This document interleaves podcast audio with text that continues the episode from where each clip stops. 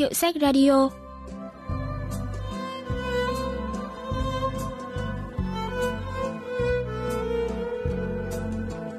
Thanh Tâm xin chào quý vị và các bạn.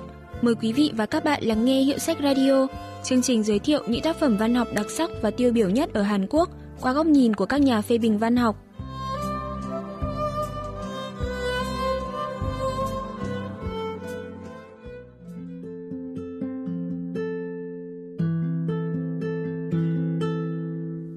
Chuyện ngắn trước cửa của nhà văn Lee Dong Ha xuất bản năm 1992 Chuyện lấy bối cảnh đầu những năm 1990, trước khi điện thoại di động trở nên phổ biến tại Hàn Quốc. Nhân vật chính là một thầy giáo ngoài 40 tuổi, sống ở chung cư ven thủ đô Seoul, nhưng nơi công tác lại là một địa phương phía Nam, nên anh chỉ về thăm gia đình vào dịp cuối tuần. Mỗi tháng anh thường về nhà một lần. Hôm nay anh về mà không liên lạc trước, không có ai ở nhà cả.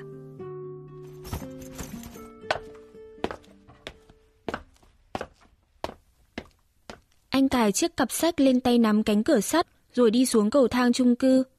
Giờ đã hơn 5 giờ chiều, nghĩ là vợ có thể đang đi siêu thị, nên anh đi một vòng quanh năm siêu thị gần chung cư để tìm, nhưng không thấy cô đâu. Loanh quanh một lúc cũng mất hơn một tiếng đồng hồ, chân cũng mỏi, anh lại quay về chung cư với hy vọng là vợ đã về nhà.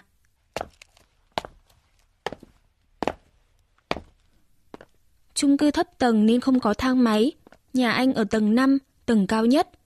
Anh bước từng bước chậm rãi, đến giữa đoạn cầu thang của tầng 4 và tầng 5 thì dướn nhìn về phía cửa nhà mình. Chiếc cặp sách của anh vẫn treo ở tay nắm cửa, vợ anh vẫn chưa về. Đang lúc định xoay người lại thì anh chợt nhìn thấy một áo ảnh kỳ lạ. Một khuôn mặt rất quen hiện lên trên không trung phía trên đầu và nhìn chầm chầm xuống anh. Khuôn mặt ấy ở ngay phía trước mặt, nhìn già nua và tiều tụy nhưng bộ dạng rõ ràng trông rất giống anh. Ơ, có phải thằng Nem không đó? Chỉ nghe tiếng thì tôi đoán ra ngay là ai rồi. Sao cha lại ở đây? Cha thấy con đi lên, cứ ngờ ngợ nhưng đoán chắc đó là Nem. Cha cũng đoán là con không có chìa khóa. Đã đi tìm vợ chưa? Hay nó đi chơi đâu đó rồi? Nghe cha nói đi chơi, tôi chợt nghĩ ra là vợ có thể đến nhà thờ. Tôi nhớ nhanh số điện thoại nhà thờ trên tờ giấy dán ở cửa, rồi chạy đến bốt điện thoại công cộng.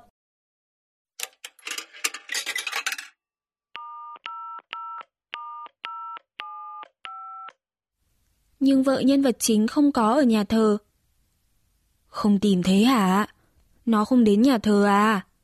Cha không sao đâu, chờ thêm một chút cũng được. Hay giờ mình đi ra ngoài, tìm chỗ nào ngồi mới được. Người con trai dẫn cha đến ngồi trên ghế dài trong công viên trẻ em. Lúc nãy cha cũng ở đây. Vậy ạ? Cha đến từ sớm à? Chưa cha ăn gì? Ta ăn trên tàu cơ. Đi tàu thông il đấy. Sao suốt ngày cha đi tàu đấy vậy? Tàu xe Semail hay mua cung hoa nhanh hơn mà. Ta có bận việc gì đâu mà phải đi tàu nhanh. Đi tàu chậm còn nói chuyện với người này người kia chứ. Ta thích vậy hơn. Người con trai lướt nhìn người cha khăng khăng từ chối con đặt vé tàu Semaul.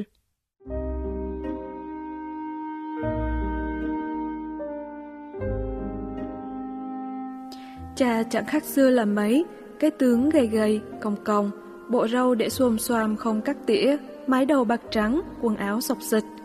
Chiếc áo sơ mi rộng thùng thình, hoa văn rối rắm, thực chẳng hợp với người già cũng đã sờn bạc, nhầu nhĩ. Chiếc quần thì dính đầy vết ố, phần đầu gối nhô hẳn ra ngoài. Đã vậy, gấu quần lại sáng làm hai, chứng tỏ ống quá dài so với người mặc. Không biết cha mặc thế có ấm không, nhưng rõ là bộ này hoàn toàn không hợp với một người lâu lâu mới lên xôi chơi. Người ngoài nhìn vào còn tưởng là người cao tuổi cơ nhỡ, không trốn nương thân. Bất giác anh thở dài, lần nào có cơ hội là anh cũng nói, thậm chí còn thiết tha đề nghị cha sửa lại cách ăn mặc. Nhưng cha vẫn cố chấp như vậy, ông nói mặc thế mới thoải mái. Ta sống cả đời chỉ lo đủ miếng cơm cho khỏi đói, giờ già thì khoác bộ âu phục, đeo cà vạt cũng chẳng để làm gì. Chúng ta có câu, càng cũ thì càng độc, càng sờn thì càng quý. Anh định cãi lại là dù sao cha cũng phải nghĩ cho thể diện của con trai chứ. Ngắm kỹ cha, anh còn thấy mắt kính đã hỏng. Khuôn mặt ông cũng đầy vết sứt sẹo. Ông đỏ mặt giải thích mặt là do lúc nãy vướng phải gai cành cây. Kính là bị hỏng từ trước đó rồi. Người con trai tỉ mẩn lau sạch hai chiếc tròng mắt kính đã bị vỡ của cha. Cái kính này cũ nát quá rồi, nhân tiện cha lên chơi lần này, phải đổi đi thôi. Mấy chuyện vặt vãnh này không cần để ý, ta đã bảo không sao rồi mà. Vâng, thế thì tùy cha, đã bao giờ cha nghe chúng con đâu.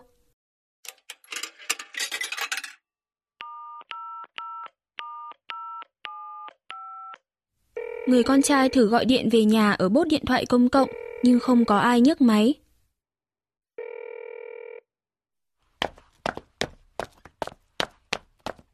Nhân vật chính sợ điện thoại trong nhà bị hỏng nên chạy một mạch lên tầng 5. Nhưng chiếc cặp anh treo ở cửa vẫn còn nguyên đó. Anh lại vội vã quay trở lại chỗ cha đang đợi. Con về nhà à? Vâng. Có mỗi một bộ chìa khóa thôi à? Đáng lẽ phải đánh thêm vài bộ chứ?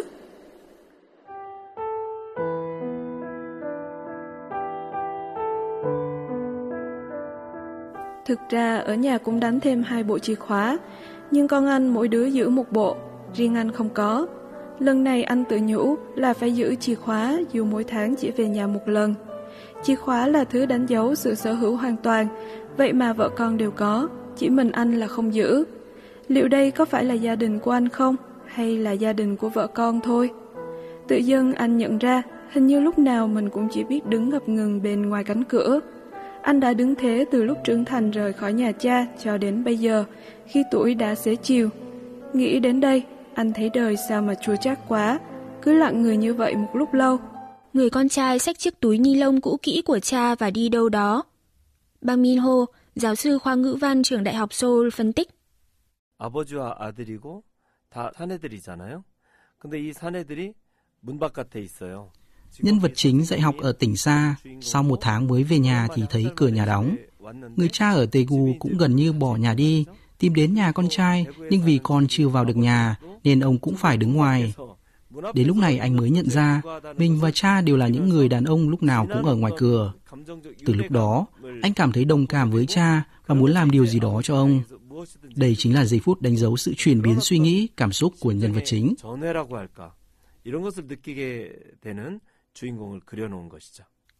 Người con trai đưa cha đến phòng tắm công cộng. Ông lúng túng khi đứng giữa những người xa lạ. Người con trai thấy thế thì giúp cha cởi cúc, cởi chiếc thắt lưng cứng ngắc mà ông khoe là mới mua. Cha cẩn thận, sàn nhà trơn đấy. Trong làn hơi nước trắng mờ, thân hình người cha gầy gò, hai chân cong cong run rẩy như đang đứng trên tảng băng.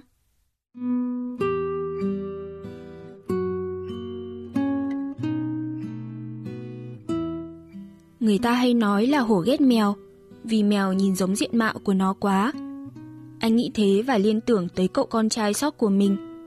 Ví dụ như lúc nó tỏ ra yếu đuối hay rụt rè việc gì, là anh lại đùng đùng nổi giận.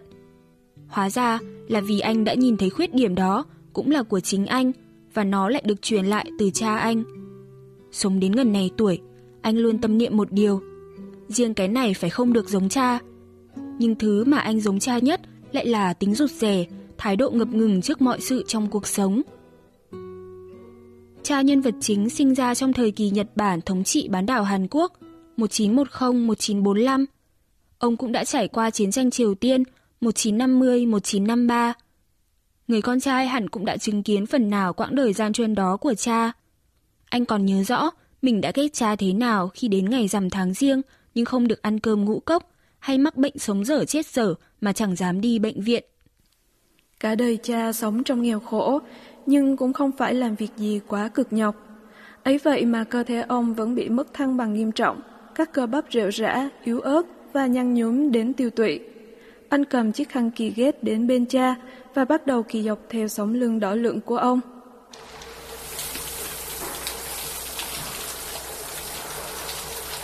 Làm quá quá thôi. Cha nói như đang khó chịu. Tiếp theo anh kéo cánh tay của cha và bắt đầu kỳ. Anh thấy ở dưới nách trái có một vết sẹo dài. Ra là nó. Anh lẩm bẩm một mình. Đó là vết đạn. Khi sắp kết thúc chiến tranh, cha đang đi trên đường thì bị bắt đi 3 tháng 5 ngày.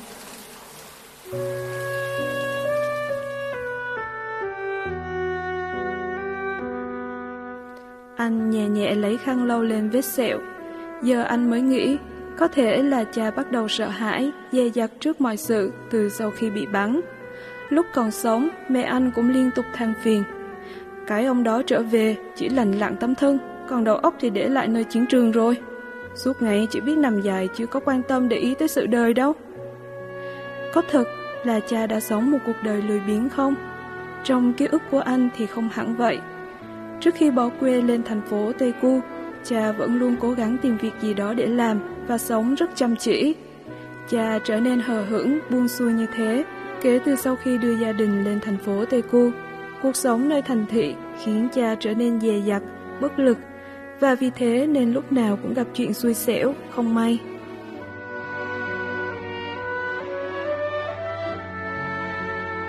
Sau khi hai cha con tắm xong thì đèn đường đã bật những căn hộ chung cư cũng lần lượt sáng đèn. Thay vì gọi điện về nhà, anh đưa cha đến quán thịt nướng. Anh lấy làm tiếc khi thấy ông chỉ ăn rất ít. Tiếp đó, anh đến tiệm kính rồi đổi kính cho cha, rồi cả hai lại cùng đến trung tâm mua sắm cạnh đó. Anh chọn một bộ âu phục ở tầng 5, mua áo sơ mi cà vạt ở tầng 3 và mua một cái mũ phớt màu lông chuột ở tầng 2.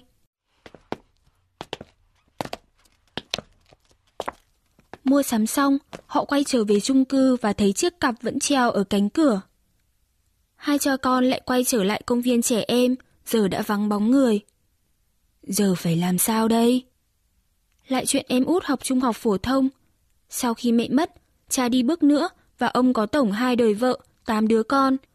Đứa em út cùng cha khắc mẹ với anh còn nhỏ hơn con trai anh 3 tuổi.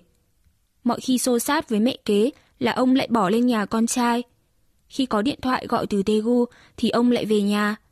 Anh đoán lần này đứa em út lại làm gì khiến cha phiền lòng. Cha kể xem có chuyện gì nào. Đâu, nào có gì, mấy cái chuyện nhỏ nhặt ấy mà.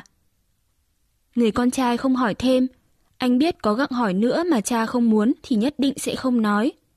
Có những chuyện tốt nhất nên giả vờ như không biết. Đến lúc này, hai cha con mới thấy thấm mệt và bắt đầu buồn ngủ. Người con trai nghĩ là do chỗ ngồi không được thoải mái, nên anh lại ra bốt điện thoại công cộng.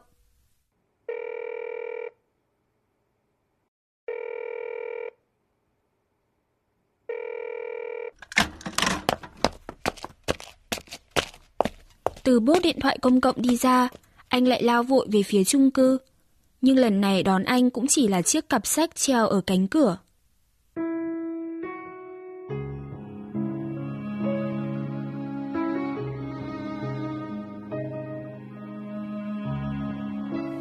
Khi quay trở lại công viên thì anh thấy cha đã ngủ lại. Lần này ông nằm nghiêng, cong queo trên ghế, nhìn cơ thể chỉ có một nhúm, thật nhỏ bé, đáng thương. Phía trên đầu, ông đặt mũ và chiếc kính mới. Anh nhặt mũ, kính lên và ngồi vào đó. Anh ngửa đầu ngắm nhìn bầu trời đêm. Có một vầng trăng khuyết. Hôm nay là ngày mấy nhỉ? Anh nhẩm tính nhưng mãi không ra. Anh lại cúi xuống nhìn cha. Hình như ông đã chìm vào giấc ngủ say không gian tĩnh lặng như thể ông đã bỏ đi xa ngàn dặm.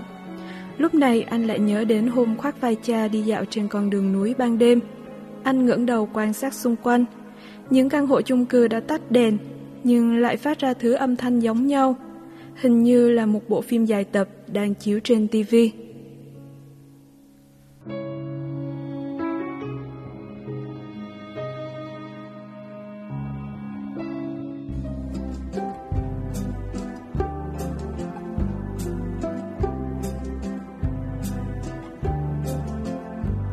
Các bạn vừa tìm hiểu chuyện ngắn trước cửa của nhà văn Idong Ha. Chuyên mục hiện sách radio xin cảm ơn sự quan tâm theo dõi của các bạn và xin hẹn gặp lại vào thứ ba tuần sau.